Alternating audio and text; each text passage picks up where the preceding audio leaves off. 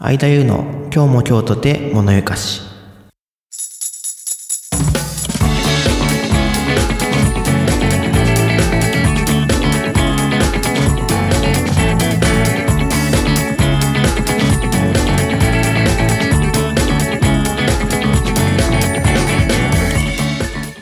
皆さんこんにちは。今日も京都で物ゆかしパーソナリティの相田優です。物ゆかしはなんとなく心惹かれる。好奇心をかき立てられる。という意味。この番組は僕相田優が好奇心の赴く赴くままに調査したりおしゃべりしたりして聞いているあなたの好奇心をちょっとだけくすぐっていく。そんな番組となっています。はいということでねあのー早速オープニングの文を噛みましたけどももうこれは切らずにいきたいと思います。ということでですねここ最近ポッドキャストの、まあ、機材とか結構やってるとあの気になってくるところがありましてちょっと導入したものがあるんですよね。導入した機材がですねクラウドフィルター CL1 っていうですね機材をちょっと導入をしてみました。でこれ何かって言いますと簡単に言うとですねマイクのところにつけて、えーと入力する音量を大きくする機械になります。で僕の今、えー録音環境がですね手話の β57A っていうマイクを使ってましてこれはあの大学時代から使ってるマイクなんですけどもこれにオーディオインターフェースっていうのにつないでそれをパソコンにつないでるというような状況なんですね。まあ普段はこの CL1 っていうのをなくして喋っていたんですけどもどうしてもですねまマイクの特性上によるところが多分大きいんですけどもなかなかね録音できる音量が結構小さいんですよね。うん。で、まあ、編集の時にちょっとこちらにソフトの方で持ち上げてるっていうような状況なんですよね。でそうすると、まあ、それはねそれで持ち上げ持ち上がってるからいいじゃないかとも思いがちなんですけど、まあ、そうするとあのノイズとか入ってた場合ノイズまで大きくなっちゃうんですね。なのでできれば取る音音もっていうか取る音から大きい音が取るっていうのがまあベストだったりするんです。なんですけども僕の環境だとなかなかそれが大きくならないのでどうしたもんかなーって思ってたんですけどそこでこのクラウドフィルターの CL1 っていうのを知りましてマイクとオーディオインターフェースの間にかませて音を大きくする機械というまあ結構雑な あの印象ですけどもまあこれでどう変わるかっていうところですかね。結構プラス25デシベルだったかな。結構ブーストしてくれるんですよ。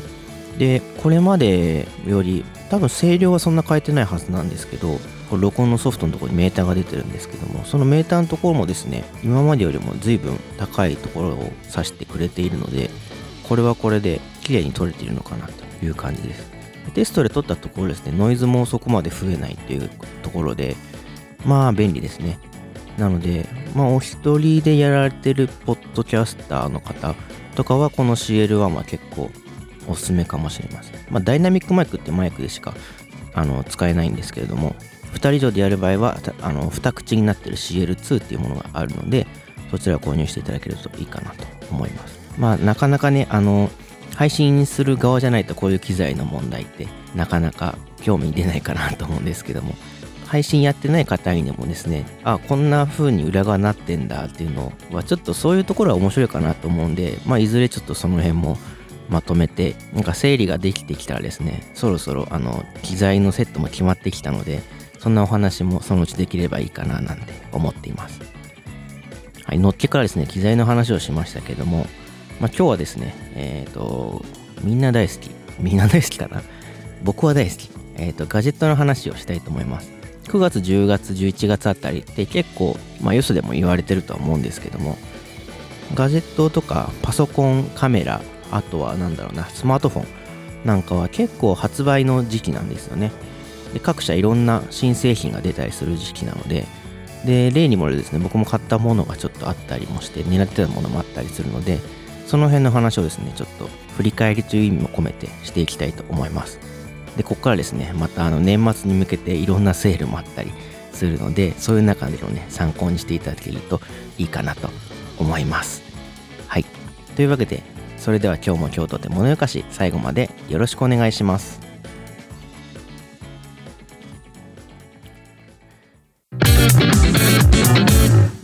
改めまして相田優でございます本日お話ししたいのはこちら。秋のガジェット祭りを振り返るでございます。まあですね、食欲の秋とか、スポーツの秋とか、芸術の秋とか、秋はいろいろあると思うんですけども、まあ、個人的にはですね、ガジェットの秋なんかもね、これに加えられてもいいのかななんて思ったりもしているんですね。で、先ほども言った通り、製品発表会やっぱ本当に多いんですよ。9月に iPhone の iPhone 13のね、発表会があったりとか、つい先月、10月にはですね、MacBook Pro の発表があったりとか、はたまた、うんと、Galaxy がね、新しい、あの、折りたたみのスマホ出したりとか、あとは Google が自社製の独自チップを使った Pixel 6を出したりとかって、まあ、結構気になる製品もいろいろ出てきてたんですよね。なので、そんな中で僕は何を買ったのか、まあさ、で、何が気になったのか、っていうところもですね、今回はちょっとお話をしていこうかななんて思っています。はい、というわけでですね、まず一つ目はこちらでございます。MacBook Pro 14インチ &16 インチ。まあ、これは、うーんと、YouTuber さんとかガジェット関係紹介してる方は結構注目し出してたんじゃないかなと思うんですけども、ここ最近の、まあ、キラーマシンと言えるような感じですね。M1 チップって言われている、えー、Apple 製の独自チップを搭載したパソコンとして、まあ、M1 チップという MacBook Air っていうのが結構話題になったんですね。で、これはかなりもう省電力だし、なおかつパワーも出せるというところで結構話題になってたんですよね。で、それを完全にプロ向けのものとしてパワーアップさせたって言われてるマシンがこの14インチと16インチの MacBook Pro。で、M1 チップを、強化した M1 Pro っていうのと M1 Max ってこの2種類のチップを用意しまして、まあ、動画編集だとか 3D の仕事はどこまでできるかっていうのはちょっと検証してないので何とも言えないんですけども、とにかくクリエイターとかプログラマーの方とかですね、重い作業をする人にも快適に使ってもらえるようなマシンになったというふうに言われています。まあなかなかこれまでは結構その辺でパワー不足だって言われてることがちょっと多かった印象があるんですよね。ファンがうるさかったりとか、まあいろいろあるんですけども、ファンってあの回す方のファンですね。なんで、まあそこをプロの方でも納得できるようなものを、ようやく、ようやくっていうと上から目線ですけど、作ってきたなっていうようなところになります。しかもですね、プロ向けじゃなくてもこれは嬉しいのかなって思うのが、SD カードスロットと HDMI のポートが復活しました。これは2015年の MacBook Pro 以来と言われています。6年ぶりの復活ですね。で、これまであった立場っていうのがあったんですけども、まあ、これがあまり評判が良くないっていうのがずっと続いていて、とうとう廃止をされました。まあね、ちょっとあの、Windows の話で言うと、昔、シンクパッドの X1 カーボンっていう、まあこれも薄型のやつなんですけども、それでもね、タッチバー搭載されてたんですよ。僕ちょっと使ってたんですけど、それもね、1年ぐらいで廃止されちゃったので、まあなかなかパソコンとタッチバーって相性良くないのかな なんていうのはやっぱり思ってしまったんですけども、まあここはこれまでのものが復活して、で、新しくついたものが廃止されたと。2015年のプロユースの MacBook Pro に、まあ戻ったっていうような感じのようですね。で、これやっぱりあの面白かったのが、あの、まあ、いろんなところでも言われてますけども、製品発表会の時に SD カードスロットが、あの、ついに搭載されましたとか、もう USB ハブをつける必要はありませんみたいな発表されてたみたいで、いや、あんたらが外したんだろうっていうツッコミがね、方々から入ってたりしましたけども。まあでもこの機能の復活は素直に嬉しいところではございますね。で、あとはグラフィックに関わる GPU が割と強化をされているっていうところがあって、まあ動画編集とか 3DCG 向けだっていうふうに言われています。で、すでに YouTuber さんとか結構使っていて、ヘビーに動画編集される方々も使ってるみたいなんですけども、やっぱり動画のところは早いようですね。で、3DCG の方も、まあ、ブレンダーとか使う方は、ちょっとまだ、あの、調べきれてはないですけども、まあ、不足するところはないのかなっていうのが今のところの印象ですが、もう少し使い込んでいって、皆さんが使い込んでいってどうなるかなっていうようなところですかね。あとは、ポッドキャストに業界の近い DTM、デスクトップミュージックの業界さんなんかは、やっぱ少しちょっと見合わせをしている感じには見て取れました。これは理由は、まあ、結構プラグインとかの対応の関係がやっぱり大きくて、というのもデスクトップミュージックって結構便利なプラグイン、まあエフェクトかけたりとか、まあ僕もよく使ってますけど、エコーかけたりとか、大きすぎるところを減らしてちっちゃいところを持ち上げるみたいなね、そういう便利なソフトがいっぱいあったりするんですよね。で、そういうのだと今回 MacBook Pro になったはいいものの OS も変わってるんで、そこでやっぱり、あのー、急に対応できないってなると、まあ仕事にならないわけですよね、正直。そういうソフトって結構時間短縮にもなったりするので、なのでやっぱそこは、ちょっと見合わせてるような感じはしていますね。中にはそのまま買ってダウングレードしてる人とかも多分いるとは思うんですけど、っていうような形でいろいろとその MacBook Pro 14インチと16インチの話でした。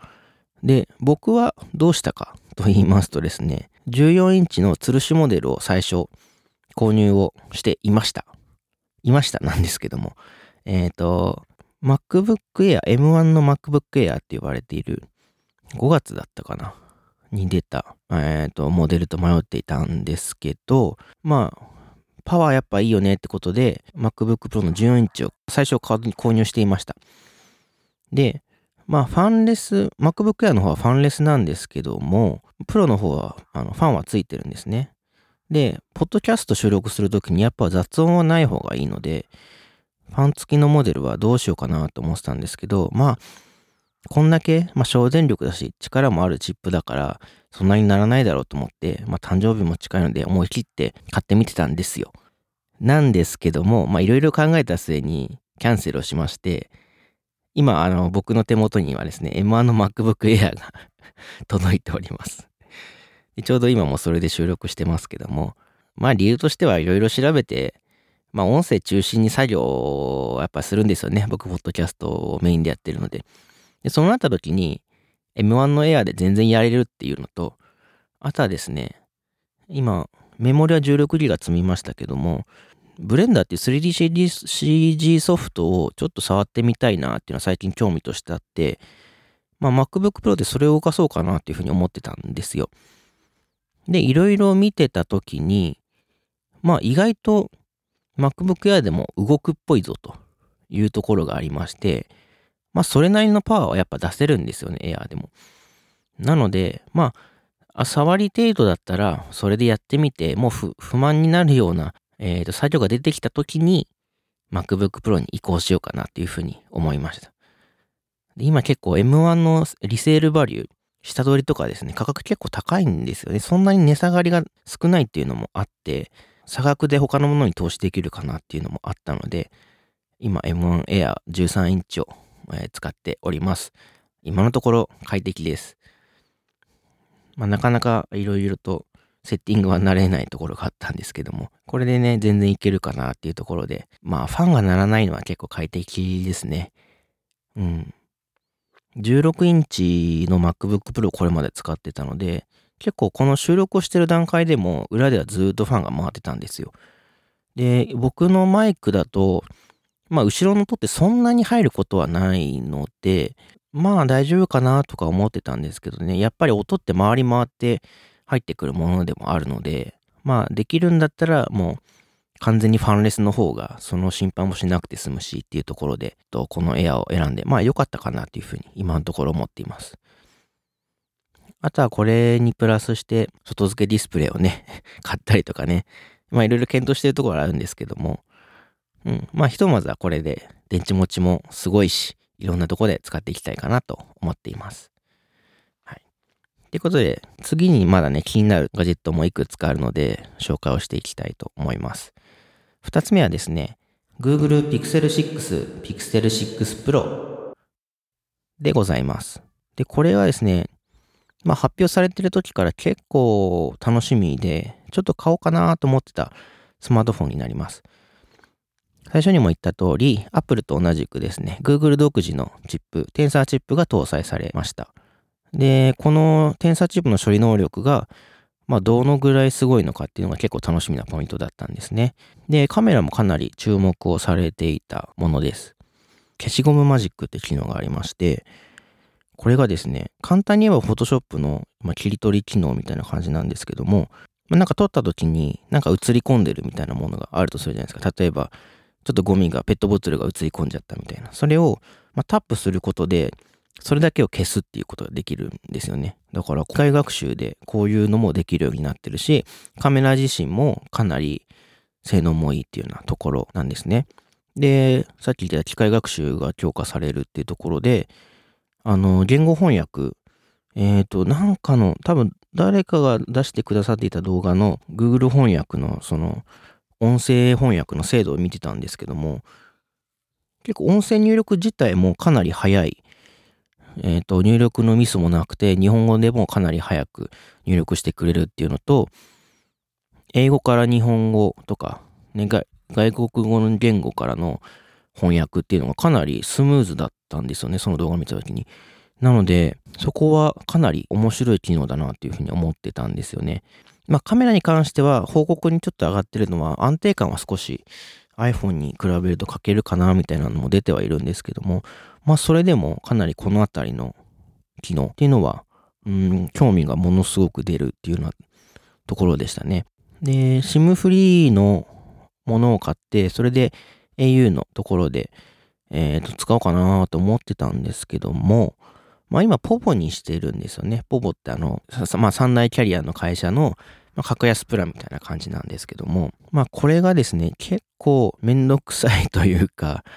白ロム購入していけるのかな？ちょっとね、複雑だったんですよ。で、それを読み解くにもなんか結構めんどくさくて、まあ時間もかかりそうだってことで、ちょっと現在様子見なんですよね。で、対応も少し待ってるところもあるので、対応はもうしてんのかな。まあ様子見ですね。あとは色が Pixel 6と Pixel 6 Pro で被ってる色がなかったりするので、どうするかなーって思いながら、もう早1ヶ月ぐらい経つんですけども、まあこの iPhone の今12使ってますけども、それの契約の残高もあったりするので、まあその辺ともちょっと相談しながらって感じかなーっていうのは思います。ただ、うーん、めんどくさい作業を押し切っても、使ってみてもいいなーって思うぐらい結構面白いスマートフォンなので、またちょっと情報を追いかけながらね、やってみたいかなと。情報を追いかけながら少し、えっ、ー、と、検討してみようかなと思っています。はい。ということで、気になったガジェット3つ目に行きたいと思います。3つ目はですね、Galaxy Z Fold 3でございます。これはですね、まるっきり購入の予定はないんですけども、いやー、こりゃすげえなーと思った。えっ、ー、と、久しぶりにちょっと思ってしまったスマートフォンですね。これ何かと言いますとですね、折りたたみ式の大画面スマートフォンになります。折りたたみっていうとガラケーがあったじゃないかって思いの方もいるかと思うんですけども、これはそうではなくてですね、あの、画面自体折りたたむことができるんですよね。これすごいと思いませんか？結構。今やってるスマートフォンのこの映像というか、単純に2倍にすることができるんですね。持ち運ぶ時の面積はそのままにディスプレイの表示領域を2倍にできると。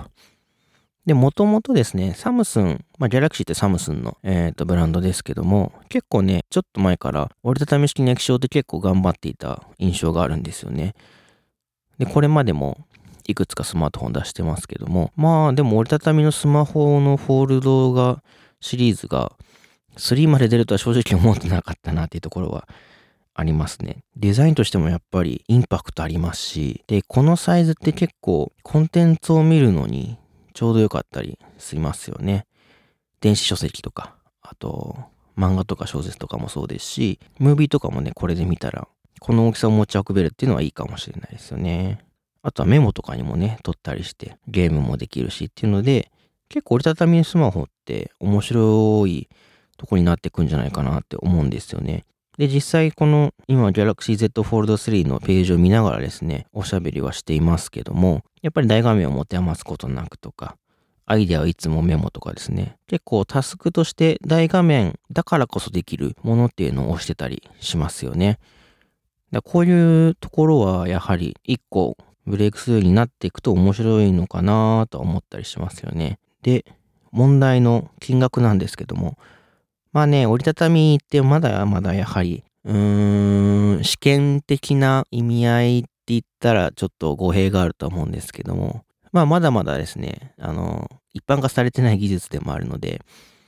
金額がですね、割と、割とじゃないね、高い値段するんですよね。Au のショップで買うとですね、23万7565円と。これすごいですね。えっ、ー、と、僕が買ったこの M1MacBook Air 16GB で 1TB のモデルは、うん、18万ぐらい。18万ぐらいだったので、あのー、パソコンよりも高いと。まあ、これだけね、やっぱ液晶のところが大きいんじゃないかなと思うんですけども、なかなかいい値段しますね。ただこれを出してもいい、このワクワク感にかけてもいいって人がやっぱり買うモデルなのかなって、今のところはそんな感じですね。で、今後折りたたみ液晶っていうのがスタンダードになっていくのかどうかっていうのは、うーん、またこういうところが、で、面白いものが出てくるかっていうので、また変わってくるのかなともちょっと思うんですけども、なんだっけなどっか、LG だかサムスンだかどっちか忘れちゃったんですけども、ロール紙みたいになってる丸められる液晶とかもね、前どっかでニュースを見た気がするんですよね。まあそれはちょっと興味があって、コンパクトにもなるし、広げたらでっかい液晶っていうところ体験はちょっとしてみたい気もするんですよね。で、僕の業界の話で言うと、えっ、ー、と、まあ、この間パラリンピックでボッチャっていうね、えっ、ー、と、白いボールに赤と青のボールを近づけ合う競技があるんですけども、これとかね、液晶画面使ったら面白そうですよね。以前、ボッチャバーなんてとこでディスプレイを使いながらやってた記憶があるんですけども、背景がすごく液晶画面のところで出ていって、そこに向かってボールを投げ込むと、ね、エフェクトが変化するみたいな ものがあったら、未来感もあるし、また面白いボッチャになるんじゃないかななんて、おぼろげに思ったりはしますけども。まあ、そういうね、インパクトある、ちょっと未来感のある体験なんていうのは、この折りたたみ液晶とか、ロールする液晶とかからちょっと感じられるところがありますよね。だから、そこのワクワクがやっぱり感じられるって意味でも、この折りたたみスマホっていうのは一つ面白い存在なのかなと思いますね。まあ今後価格がこなれてくることがあるのかどうかってところで、この折りたたみの業界も変わってくるんじゃないかなと思うんですけども。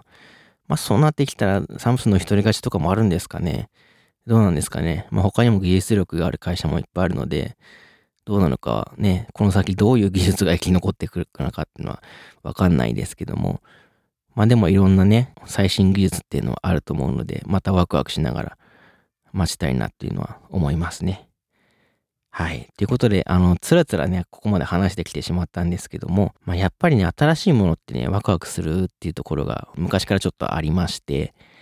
もともとね、ブログやってたっていうのもそんなところからだったりするんですよね。また、これからもですね、まあ今お話しした Apple にしても Google にしても、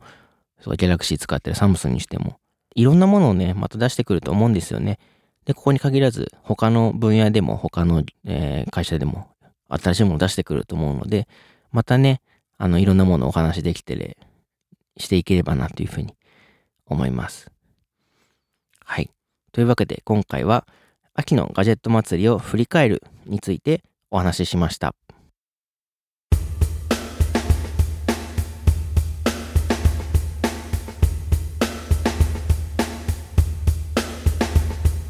お送りしてきました「間ゆの今日も今日とて物よかし」そろそろお別れのお時間です感想フィードバックは Twitter で「ハッシュタグシャープ今ゆか」をつけてぜひつぶやいてください今ゆかの綴りは imayuka です。そして僕の電源的ラジオというブログや note、YouTube チャンネルでもポッドキャストの情報、気になるコンテンツ情報など発信しているので、よければそちらもチェックしてみてください。はい、というわけで、もう11月も、今日収録してるのが14日の日曜日なので、11月も折り返しになってしまいましたね。そうなるとですね、もう年が変わるまで1ヶ月半ぐらいしかないわけですよ。さあ、これは大変だ。早いですね、1年過ぎるのも。えっ、ー、と、毎年ですね、12月に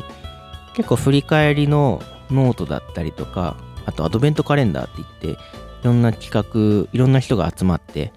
えー、投稿し合う企画をノートとかね、ブログとかやってたりするので、また今年もですね、そういうとこをちょっと参加して、文章の方も書いていこうかななんて思ってますので、